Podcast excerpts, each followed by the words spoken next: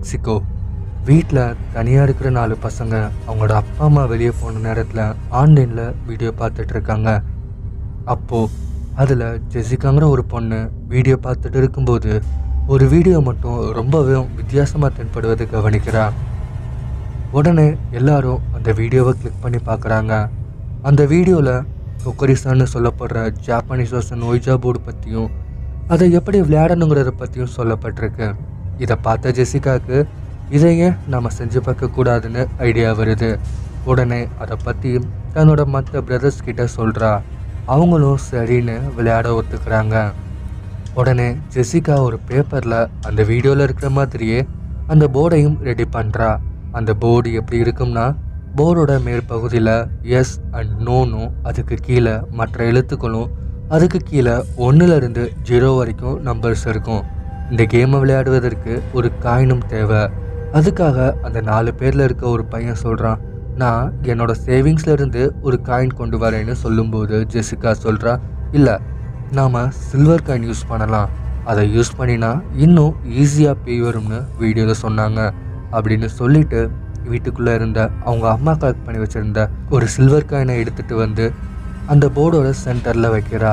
மற்ற எல்லாரும் வீட்டில் இருக்க லைட்ஸ் எல்லாம் ஆஃப் பண்ணிவிட்டு அந்த போர்டை சுற்றி உட்காடுறாங்க அப்போது ஜெசிகா சொல்கிறா இந்த கேமை நம்ம விளையாடணும்னா நம்ம நாலு பேரும் ஒன்றா சேர்ந்து ஒரு விரலால் அந்த காயின் மேலே வச்சு குக்குரிசன் எங்கள் கூட விளையாடவா அப்படின்னு சொல்லணும் அப்படின்னு சொல்கிறா அப்படி சொன்னால் நம்மளை சுற்றி இருக்க ஏதாச்சும் ஒரு பேய் நம்ம கூட விளையாட வரும்.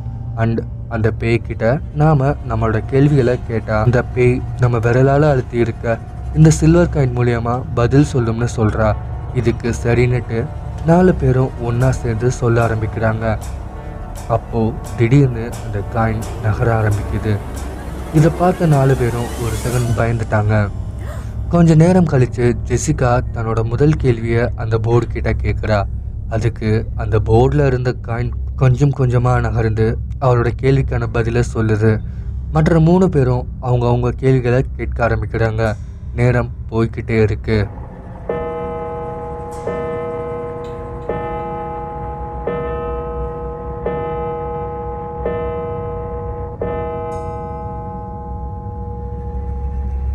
பல மணி நேரம் விளையாடின பிறகு ஜெசிகா சொல்றா இன்னைக்கு இது போதும். வெளியே போன அம்மாவும் அப்பாவும் வந்துடுவாங்க. அதனால நாம இந்த கேமை இதோட நிறுத்திக்கலாம். இல்லைனா வெளியே போன அப்பா அம்மா வந்து இதை பார்த்தா இனி இதை விளையாடக்கூடாதுன்னு திட்டுவாங்க. ஸோ என்னோட சேர்ந்து நீங்களும் சொல்லுங்க. குக்குரிசன் ப்ளீஸ் திரும்ப போ. ப்ளீஸ் திரும்ப போ. உடனே அந்த காயின் முதல்ல ஓன்கிற எழுத்துக்கு போயிட்டு அப்புறம் கேக்கு மூவ் ஆகுது. இதை பார்த்த ஜெசிகா ரொம்பவுமே பயந்துட்டா. மற்ற மூணு பேரும் ஜெசிகாவை பார்த்து ஏய் என்ன ஆச்சு? அதான் ஓகேன்னு வந்துருச்சுல்ல. அப்புறம் ஏன் பயப்படுற? அப்படின்னு கேட்டதுக்கு ஜெசிகா பயந்துட்டே சொல்கிறா இல்லை நாம் ஓன்னு சொன்னதுக்கு அந்த பேய் ஓகேன்னு சொல்லியிருக்கு. ஆனால் பேய் போகணும்னா எஸ்னு தான் சொல்லணும். அப்படி தான் அந்த வீடியோவில் சொன்னாங்க. அதனால அந்த பேய் இங்கேருந்து போகலைன்னு ஜெசிகா சொல்லவும் எல்லாருமே பயப்படுறாங்க. அப்புறம் திரும்ப எல்லாரும் ஒன்றா சேர்ந்து குக்குரிசன் ப்ளீஸ் திரும்ப உன்னோட உலகத்துக்கு போன்னு சொல்கிறாங்க அப்பவும் அந்த காயின் ஓகேன்னு தான் மூவ் ஆகுது. இதை பார்த்த எல்லாரும் ரொம்பவுமே பயப்படுறாங்க. சரி நான் மூணு வரைக்கும் கவுண்ட் பண்ணுறேன் மூணுன்னு சொன்ன உடனே எல்லாருமே ஒரே நேரத்தில் காயின்லேருந்து கையெடுத்துருங்க அப்படின்னு ஜெசிகா சொல்கிறான் இதுக்கு எல்லாரும் சரின்னு சொல்கிறாங்க ஜெசிகா சொன்ன மாதிரியே கவுண்ட் பண்ணுறான் ஒன் டூ த்ரீ த்ரீன்னு சொன்னதும் எல்லாருமே அந்த காயின்லேருந்து கை எடுத்துடுறாங்க. ஆனால் ஜெசிகாவோட விரல் மட்டும் அந்த காயினில் அப்படியே இருக்குது இதை பார்த்த மற்ற மூணு பேரும் ஜெசிகா ஏன் இன்னும் அந்த காயின் மேலே விரல் வச்சுட்டு இருக்க? விரலை எடு அப்படின்னு சொல்லவும் ஜெசிகா சொல்கிறா என்னால் முடியலை. இந்த காயின் மேலே என்னோட விரல் ஒட்டி இருக்கு. என்னால் எடுக்க முடியலன்னு சொல்லவும் எல்லாரும் சேர்ந்து ஜெசிகாவோட விரலை காயின்லேருந்து எடுக்க முயற்சி பண்ணுறாங்க ஜெசிகா கண்ணீர் விட்டு அழுக ஆரம்பிக்கிறா. எல்லாரும் தொடர்ந்து முயற்சி பண்ணுறாங்க ஆனால் அவங்களால முடியலை. அப்போது அந்த போர்டில் இருக்க அந்த காயின் அங்கேயும் இங்கேயும் மூவ் ஆகிட்டே இருக்கு. அது எங்கே தான் மூவ் ஆகுதுன்னு எல்லாரும் ஒரு செகண்ட் கவனிச்சா ஓகே ஓகே ஓகே அப்படின்னு தொடர்ந்து மூவ் ஆகிட்டே இருக்கு. இதை பார்த்த எல்லாரும் அலறிக்கிட்டே அந்த ரூமை விட்டு வெளியே ஓடுறாங்க. ஜெசிகாவால் அந்த இடத்த விட்டு நகர முடியலை. ஜெசிகா அதே இடத்துல அழுத்துக்கிட்டு இருக்கா? அப்போ ஒரு வாய்ஸ் கேட்குது.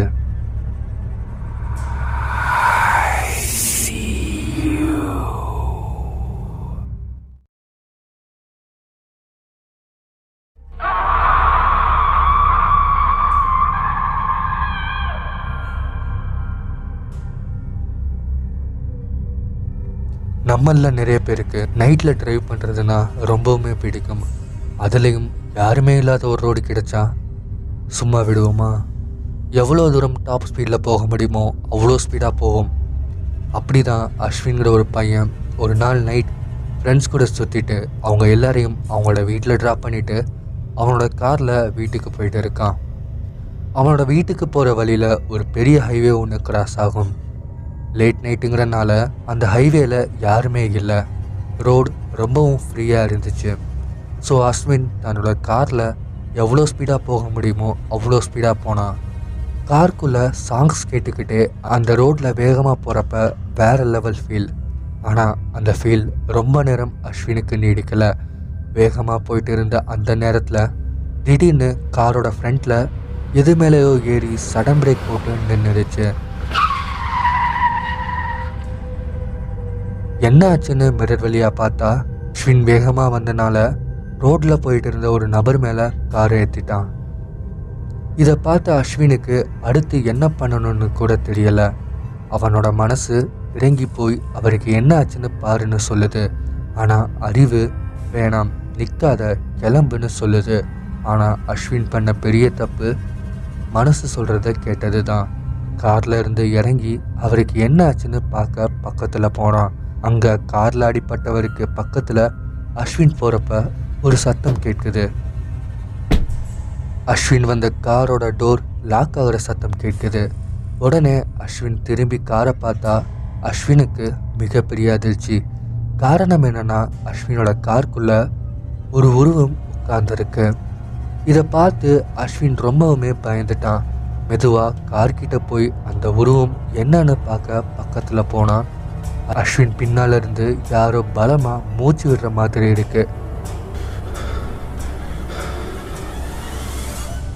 டக்குன்னு திரும்பி பார்த்தா அங்கே யாருமே இல்லை. காருக்குள்ளே திரும்பி பார்த்தா காருக்குள்ளே தெரிஞ்ச அந்த உருவம் இப்போது காருக்குள்ளே இல்லை. சரி இது ஏதோ பயத்தில் தோணிருக்கும். நாம் அடிப்பட்ட அந்த நபருக்கு என்ன ஆச்சுன்னு பார்க்கலாம்னு திரும்பி பார்த்தா அங்கே ரோட்டில் யாருமே இல்லை. இதை பார்த்த அஸ்வினுக்கு இன்னும் பயம் அதிகமாகுது. என்னடா இது? இப்போதானே அங்கே ஒரு ஆளை பார்த்தோம். இப்போ இல்லையேன்னு யோசிக்கிறான். சரி நாம் இங்கே இருந்து முதல்ல கிளம்புவோம். இங்கே என்னமோ அமானுஷமாக நடக்குது. இனி இந்த மாதிரி இரவு நேரத்தில் தனியாக வரக்கூடாதுன்னு யோசிச்சுட்டு கார் ஸ்டார்ட் பண்ணி போயிட்டு இருக்கான். அப்போது அஸ்வின் பின்னால் இருந்து யாரோ மூச்சு விடுற மாதிரி இருக்கு. உடனே அஸ்வின் மெதுவாக பயத்தோடையே மிடர் வழியாக பார்க்குறான் அங்கே காரோட பேக் சீட்டில் ஒரு உருவம் ரொம்பவும் பயங்கரமான முகத்தோட அஸ்வின் பின்னால் உட்காந்துட்டு இருக்கு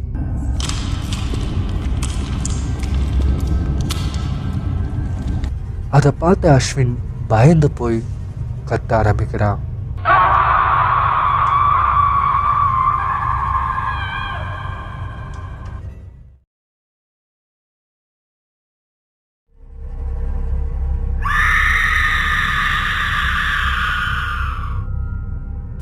டோக்கியோ. லாக்டவுனால் எல்லாருமே வீட்டில் இருக்க இந்த நேரத்தில் குடும்ப சூழ்நிலைக்காக ஜான்கிற இந்த நபர் தன்னோட நண்பர்களோட சேர்ந்து இரவு நேரத்தில் பெரிய வீடுகளுக்குள்ள போய் திருட ஆரம்பிக்கிறாரு. அப்படி ஒரு நாள் திருட போகும்போது ஜான் ஒரு வீட்டை பார்த்து டேய் இன்னைக்கு நாம் இந்த வீட்டுக்குள்ளே போகலாம் அப்படின்னு சொல்லிட்டு வெளியே போட்டிருந்த ஒரு வீட்டை கை நீட்டி காட்டுறாரு.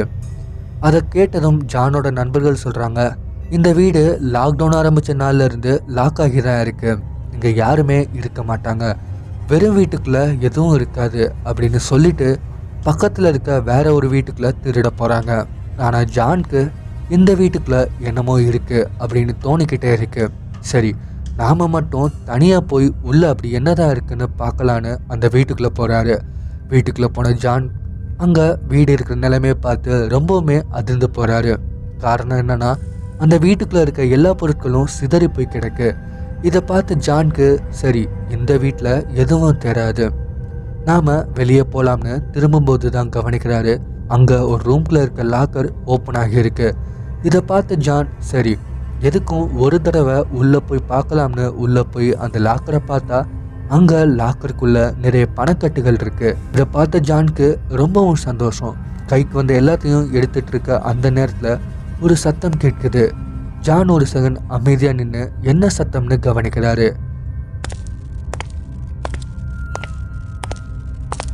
யாரோ வீட்டுக்குள்ள நடக்கிற சத்தம் கேட்குது. இந்த சத்தத்தை கேட்ட உடனே ஜான் அங்கேருந்த பெட்டுக்கு அடியில் போய் ஒளிஞ்சுக்கிறாரு.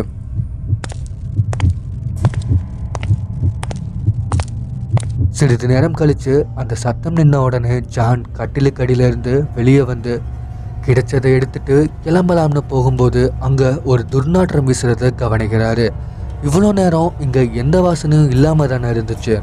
இப்போ எங்கேருந்து இந்த கெட்ட நாத்தம் வருதுன்னு திரும்பி பார்த்தா ஜான்க்கு மிகப்பெரிய அதிர்ச்சி.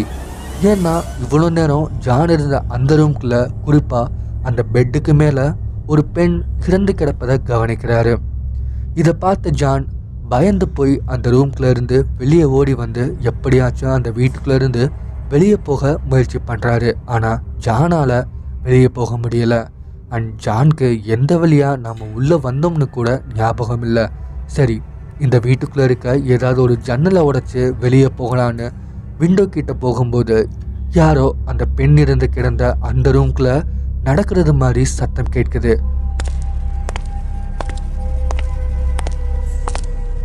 உடனே ஜான் மெதுவாக யார் அந்த ரூம்குள்ளே இருக்காங்க? அப்படின்னு தெரிஞ்சுக்க மெதுவாக அந்த ரூம்குள்ளே போகிறாரு ஜான் மெதுவாக பயத்தோடைய ரூம்குள்ளே வேறு யாராச்சும் இருக்காங்களான்னு பார்க்கறாரு ஆனால் ரூம்குள்ளே யாருமே இல்லை. அதை தொடர்ந்து அந்த பெட்டை பார்க்குறாரு அந்த பெட்டை பார்த்த ஜான்க்கு மிகப்பெரிய அதிர்ச்சி. காரணம் என்னன்னா இப்போ கொஞ்ச நேரத்துக்கு முன்னாடி இறந்து போன பெண்ணோட உடல் இருந்த அந்த பெட்டில் இப்போ எதுவுமே இல்லை. இதை பார்த்ததும் சரி நாம் முதல்ல இங்கேருந்து வெளியே போவோம் அப்படின்னு அந்த வீட்டில் இருக்க ஜன்னல் கிட்ட போகும்போது அப்போது ஜான்க்கு பின்னாடி யாரோ நின்றுட்டு இருக்க மாதிரி அவருக்கு தோணுது. மெதுவாக திரும்பி பார்க்குறாரு அங்கே ஒரு பெண்ணோட உருவம் ஒன்று அழுகின நிலையில் ஜான்க்கு முன்னாடி நின்றுட்டுருக்கு அதை பார்த்த ஜான் பயத்தில் கத்த ஆரம்பிக்கிறாரு.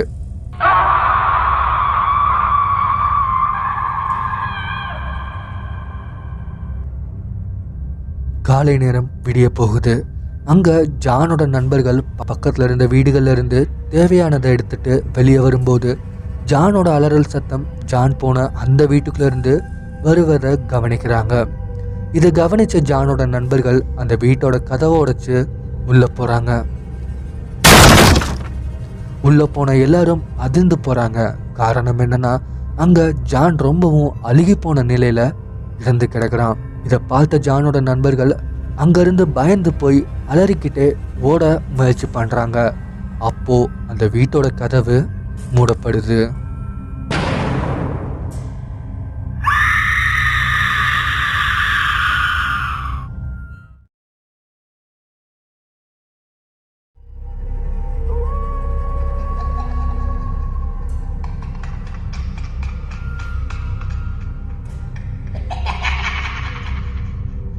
சிங்கப்பூர். ரோசியும் அவரோட ஃப்ரெண்ட் பெத்தனியும் ஒரு மாடி வீட்டுக்கு புதுசாக குடி வந்திருக்காங்க. சொல்லப்போனால் இந்த வீட்டுக்கு அவங்க வந்து பத்து நாட்கள் தான் ஆகுது. அண்ட் ரெண்டு பேருமே ஒரு ஐடி கம்பெனியில் வேலை பார்க்குறாங்க.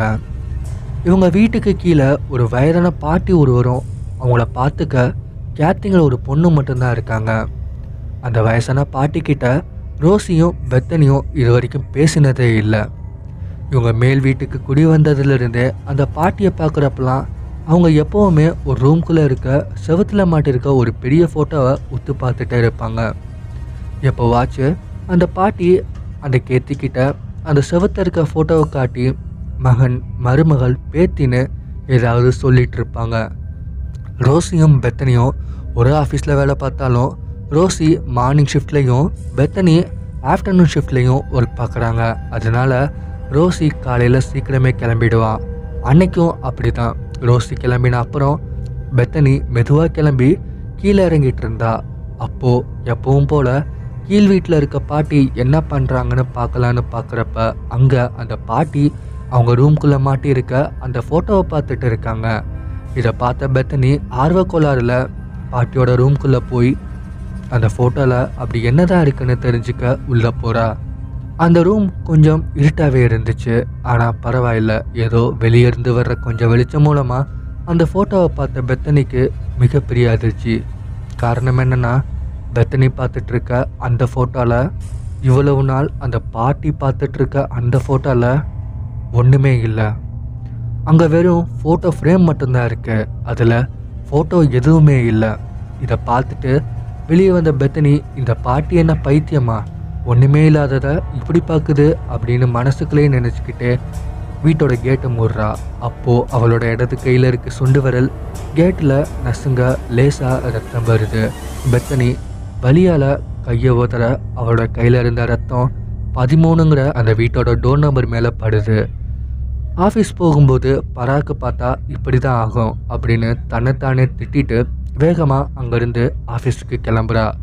ஆஃபீஸ் போனதும் பெத்தனி ரோசிக்கிட்ட அங்கே ஃபோட்டோவை பற்றி சொல்கிறா அதை கேட்டுட்டு நைட் ரோசி ஆஃபீஸ்லேருந்து வீட்டுக்கு வந்ததும் அந்த பாட்டியோட ரூமை பார்க்குறா அப்போது அங்கே நடந்ததை பார்த்து ரோசி ரொம்பவே அதிர்ந்து போகிறா அப்படி என்ன நடந்துச்சுன்னா அங்கே அந்த ரூம்குள்ளே அந்த பாட்டி கையை நீட்டினதும் ஒரு புக்கு ஒன்று தானாக பறந்து பாட்டியோட கைக்கு வருது.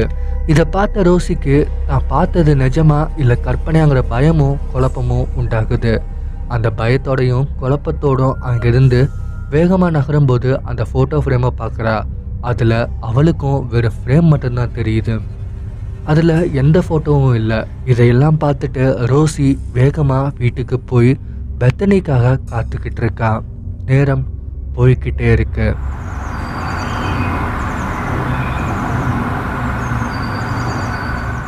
கொஞ்ச நேரம் கழித்து பெத்தனி வீட்டுக்குள்ளே வரா. வந்ததும் அவகிட்ட ரோசி தான் பார்த்த எல்லாத்தையும் சொல்கிறா அதுக்கு பெத்தனி சொல்கிறா ஒருவேளை இது பேய் படம் மாதிரி இங்கேயும் ஏதாவது இருக்குமோ? நாம் வந்ததுலேருந்து அந்த பாட்டி பேசுகிறதே இல்லை. கேத்தியும் கொஞ்சம் விசித்திரமாக நடந்துக்கிறா. இதில் வீட்டு நம்பர் பதிமூணு. அதில் என்னோட ரத்தம் வேற. ஐயோ அப்படின்னு இன்னும் ரோசியை பயமுடுத்துகிற மாதிரி சொல்லிட்டு இருந்தா. இதுக்கு ரோசியும் பயந்து போய் நாம் வீடு காலி பண்ணிடலாம். இது பேய் வீடுதான்னு சொல்லவும் பெத்தனி சொல்கிறா சரி நாம் இங்கே ஒன்றும் பயத்தோடு இருக்க வேணாம். நாளைக்கே நாம் வேறு வீடு பார்க்க போகலான்னு சொல்லிட்டு நைட் தூங்க போகிறாங்க அடுத்த நாளும் விடிஞ்சிருச்சு. வேகமாக ரோசியும் பெத்தனியும் வேறு வீடு பார்க்கறதுக்காக கீழே இறங்கும்போது அங்கே கீழ் வீடு பாட்டி வெளியே நின்றுட்டு இருக்காங்க. பாட்டி ரோசியும் பெத்தனியும் பார்த்துட்டு வாங்கம்மா நீங்கள் இந்த வீட்டுக்கு வந்ததுலேருந்து நான் பேசவே இல்லை. எனக்கு கொஞ்சம் காது கேட்காது. காதுக்கு மிஷின் தான் யூஸ் பண்ணுறேன் அது கொஞ்ச நாளாக ரிப்பேர் ஆகிடுச்சு. இன்னைக்கு தான் அதையும் சரி பண்ணினேன் அப்படின்னு ரொம்பவே பாசமாக பேச ஆரம்பிக்கிறாங்க. இவ்வளவு நாள் பேசாததை ஒரே நாளில் பேசினா எப்படி இருக்கும்? அப்படி பேசவும் ரோஸியும் பெத்தனியும் வீட்டுக்குள்ளே போகிறாங்க வீட்டுக்குள்ளே வந்ததும் அந்த பாட்டி பல விஷயங்களை பற்றி பேச ஆரம்பிக்கிறாங்க. அப்போது அந்த ஃபோட்டோவை பற்றியும் சொல்ல ஆரம்பிக்கிறாங்க. இது என் அம்மா வரைஞ்சது அப்படின்னு ரொம்பவே சந்தோஷமாக சொல்ல ஆரம்பிக்கிறாங்க. அது பென்சிலால் ஒரு பெரிய பேப்பரில் வரையப்பட்ட ஒரு பொண்ணோட முகம். என் அம்மா ரொம்ப நல்ல வரைவா. அந்த காலத்தில் என் அப்பா இதுக்கு மரக்கட்டைகளால் ஃப்ரேம் போட்டு மாட்டியிருக்கா. ஆனால் இப்போது அந்த பேப்பர் ரொம்பவும் பழசாகிடுச்சு. தூரத்தில் இருந்து பார்த்தா அந்த ஃபோட்டோ தெரியாது. அது மட்டும் இல்லாமல் இந்த ரூமில் அடிச்சிருக்க பெயிண்ட் கலரும் அந்த பேப்பரும் ஒரே கலர் அதான் அதில் ஃபோட்டோ இல்லாத மாதிரி இருக்குன்னு அந்த பாட்டி சொல்கிறாங்க அது மட்டும் இல்லாமல் என்னோட மகன் மருமக பேத்தி எல்லோரும் அமெரிக்காவில் இருக்கா. இந்த முகம் என்னோட பேத்தி சாயலில் இருக்குது பேத்திக்கிட்ட கூட நிறைய தடவை சொல்லியிருக்கேன். இதை பார்த்தாலே என்னோட அம்மா அப்பா அப்பா என்னோட மகன் எல்லாரையும் பார்க்குற மாதிரி ஒரு சந்தோஷம்னு அந்த பாட்டி ரொம்பவும் சோகமாக சொல்கிறாங்க இதையெல்லாம் கேட்டுட்டு ரோசிக்கு இவரை போய் தப்பாக நினச்சிட்டோமே அப்படின்னு நினச்சிட்டு பாட்டி நாங்களும் உங்கள் பேத்தி மாதிரி தான் அப்படின்னு ஆறுதலாக பாட்டியோட கையை பிடிச்சிட்டு சொல்கிறாங்க பாட்டிக்கும் இதை கேட்டதும் ரொம்பவுமே சந்தோஷம்.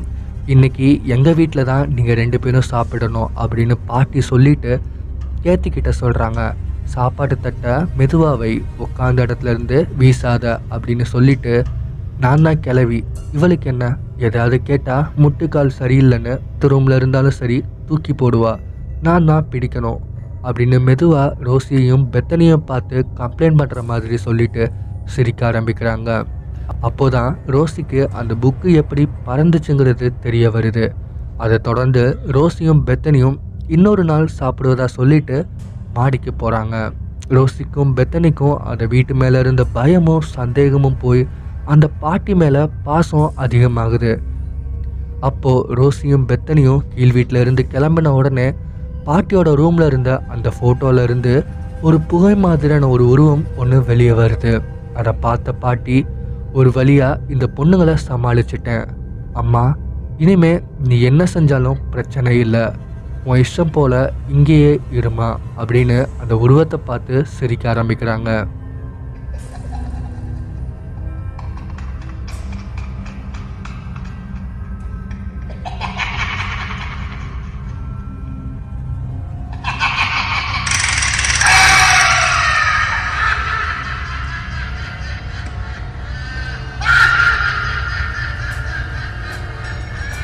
அந்த உருவம் உண்மையிலே பேயா ஒருவேளை பேயாக இருந்துச்சுன்னா அந்த பொண்ணுங்களுக்கு என்ன ஆகியிருக்கும்னு உங்களுக்கு என்ன தோணுதோ அதை கீழே கமெண்ட்டில் பதிவு பண்ணுங்கள் உங்களுக்கு இந்த வீடியோ பிடிச்சிருந்ததுன்னா லைக் பண்ணிவிட்டு மறக்காமல் உங்களுடைய நண்பர்களுக்கும் ஷேர் பண்ணுங்கள் மேலும் இது மாதிரியான வீடியோக்களை தொடர்ந்து பார்க்க த்ரில்லர் தமிழா சேனலை மறக்காமல் சப்ஸ்கிரைப் பண்ணிவிட்டு பக்கத்தில் இருக்க பெல் ஐக்கனையும் கிளிக் பண்ணிக்கோங்க.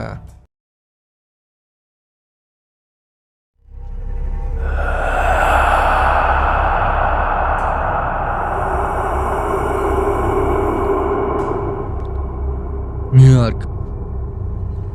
மியாங்கிற இந்த பொண்ணு நம்மளை மாதிரி தான் லாக்டவுனால் இவ்வளவு நாள் வீட்டுக்குள்ளேயே இருந்து இப்போ தான் வெளியே வராங்க. அண்ட் மியாவோட வீட்டில் மியா மட்டும் தனியாக தான் வாழ்ந்து வராங்க. இப்போ ரொம்ப நாளுக்கு பிறகு மாஸ்க் போட்டுட்டு மியா வீட்டை விட்டு வெளியே வராங்க. ஆனால் என்னன்னு தெரியல. எல்லாரும் மியாவை அவாய்ட் பண்ணுற மாதிரி அவங்களுக்கு தோணுது. மியா நார்மலாகவே தனியாக இருக்க தான் ஆசைப்படுவாங்க. ஆனால் அதெல்லாம் லாக்டவுன் ஆரம்பிக்கிறதுக்கு முன்னாடி வரைக்கும் தான். ஆனால் இப்போது தனியாக வீட்டுக்குள்ளேயே இருக்கிறது எவ்வளோ கொடுமைன்னு மியா உணர்ந்துட்டாங்க. பலரும் தன்னை தொந்தரவு செய்யும்போது தனியாக இருக்கணும்னு ஆசைப்பட்ட மியா இப்போது யாருமே என்னிடம் பேசுவது கூட இல்லைன்னு ஏங்குற அளவுக்கு இந்த லாக்டவுன் மியாவை சேஞ்ச் பண்ணியிருக்கு வீட்டிலேருந்து வெளியே வந்த மியா நிறைய பேர்கிட்ட பேச முயற்சி பண்ணுறாங்க ஆனால் யாருமே மியா பேசுகிறத கேட்க மாட்றாங்க. லாக்டவுனால் யார் கூடவும் பேசக்கூடாதுன்னு புதுசாக ஏதாச்சும் ரூல்ஸ் போட்டிருக்காங்களா என்ன? இல்லை யாருக்கும் காது கேட்கலையா? இல்லைனா நான் தான் என்னோட குரலை இழந்துட்டேனா? அப்படி இப்படின்னு மியா பலவிதமாக யோசிக்கும்போது பக்கத்து வீட்டில் இருந்து ஒரு வயதான பெரியவர் ஒருத்தர் வீட்டில இருந்து வெளியே வராரு. அவர்கிட்ட போய் அங்கிள் எப்படி இருக்கீங்க? அப்படின்னு மியா கேட்டதுக்கு காதுலயே வாங்காம அந்த பெரியவர் போறாரு. எத்தனையோ நாள் அவரே வந்து பேசின டைம்ல அங்கிள் சாரி ஆஃபீஸ்க்கு லேட் ஆகிடுச்சு. நான் அங்கே போகணும். நான் இங்கே போகிறேன் டைம் இல்லை. அப்படி இப்படின்னு ஏதாவது சொல்லிட்டு எஸ் ஆகிடுவா. இப்போது மியாவே போய் பேசுனா கூட கண்டுக்காமல் ஒதுங்கி போகிறாரு அப்படி என்னதான் தப்பு பண்ணிட்டேன்னு தலையில் கை வச்சு அங்கேயே மியா உட்காந்துடுறாங்க ஒவ்வொரு நொடியும் நரகமாக மியாவுக்கு நகர ஆரம்பிக்குது. மியா எழுந்து கால் போன போக்கில் நடக்க ஆரம்பிக்கிறாங்க. அப்போது டாக்டர் வில்சன் சைக்காட்ரிஸ்ட்டுங்கிற நேம்போட பார்த்ததும் மியாவுக்கு மனசுக்குள்ளே ஏதோ தோணுது. உடனே அந்த கிளினிக்குள்ளேயும் போகிறாங்க உள்ள ஒருத்தர் எதையோ யோசிச்சுட்டு உட்காந்துட்ருக்காரு அவர்கிட்ட போய் டாக்டர் இருக்காரா? அப்படின்னு மியா கேட்டதுக்கு எஸ் எஸ் நான் தான் டாக்டர். வாங்க அப்படின்னு அந்த டாக்டர் மியாவை உள்ளே கூப்பிடுறாரு. மியாவும் உள்ளே போய் சேரில் உட்காந்து டாக்டரை பார்க்குறாங்க. மியாவை பார்த்து என்ன பிரச்சனைன்னு டாக்டர் கேட்டதுக்கு மியா சொல்கிறா எப்படி சொல்கிறதுன்னு தெரியல டாக்டர். எல்லாரும் என்னை அவாய்ட் பண்ணுற மாதிரி எனக்கு தோணுது. யாரும் என்கிட்ட பேச மாட்டுறாங்க இப்போதைக்கு என்கிட்ட பேசின ஒரே ஆள் நீங்கள் தான் அப்படின்னு மியா சொல்கிறா ஆமாம் எத்தனை நாளாக இந்த பிரச்சனை உங்களுக்கு இருக்குது அப்படின்னு டாக்டர் கேட்கும்போது யாரோ ஒரு நபர் மியாவும் டாக்டரும் இருக்க அந்த ரூம்குள்ளே வந்து எதையோ செய்ய ஆரம்பிக்கிறாரு. இதை பார்த்த மியா யார் டாக்டர் இவர்? அவர் பாட்டுக்கு உள்ள வராரு வந்து என்னவோ பண்ணுறாரு அப்படின்னு கேட்குறா.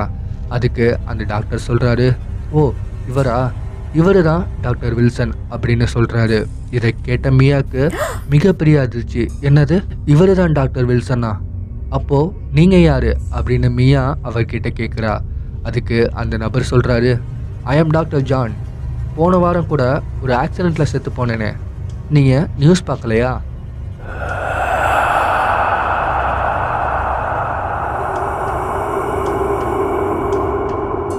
அப்போதான் மியாவுக்கு தெரிய வருது முன்னாடி இருக்கிற டாக்டர் மட்டும் இறந்து போகலை. அவர்கிட்ட பேசிகிட்டு இருக்க தானும் இறந்துட்டோங்கிறது தெரிய வருது.